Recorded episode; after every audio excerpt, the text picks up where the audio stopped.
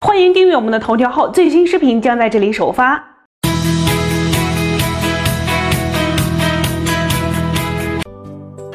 好，我是美美，今天我们来聊一聊关于翡翠赌石。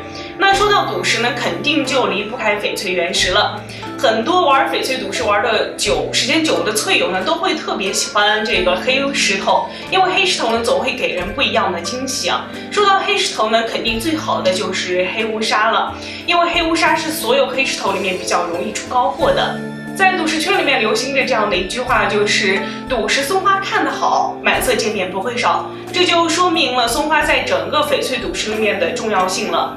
松花指的是翡翠原石在皮壳上的绿色表现，它的颜色深浅不一，形状大小也不一样，颜色也各异，有带形松花、丝状松花、宝物松花，还有蚂蚁松花等等各种。可以根据松花的大小、形状、颜色的深浅呢，来判断翡翠原石内部的绿色的颜色的走向、形状以及大小。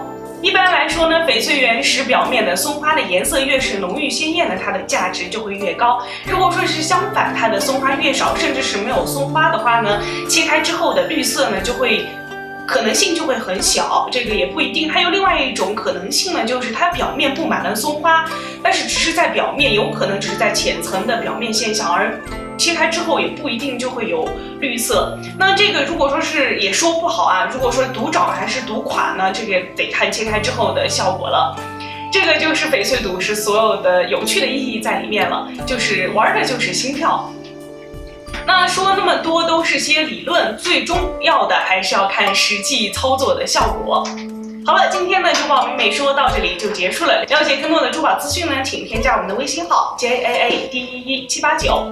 我们下期再见，拜拜。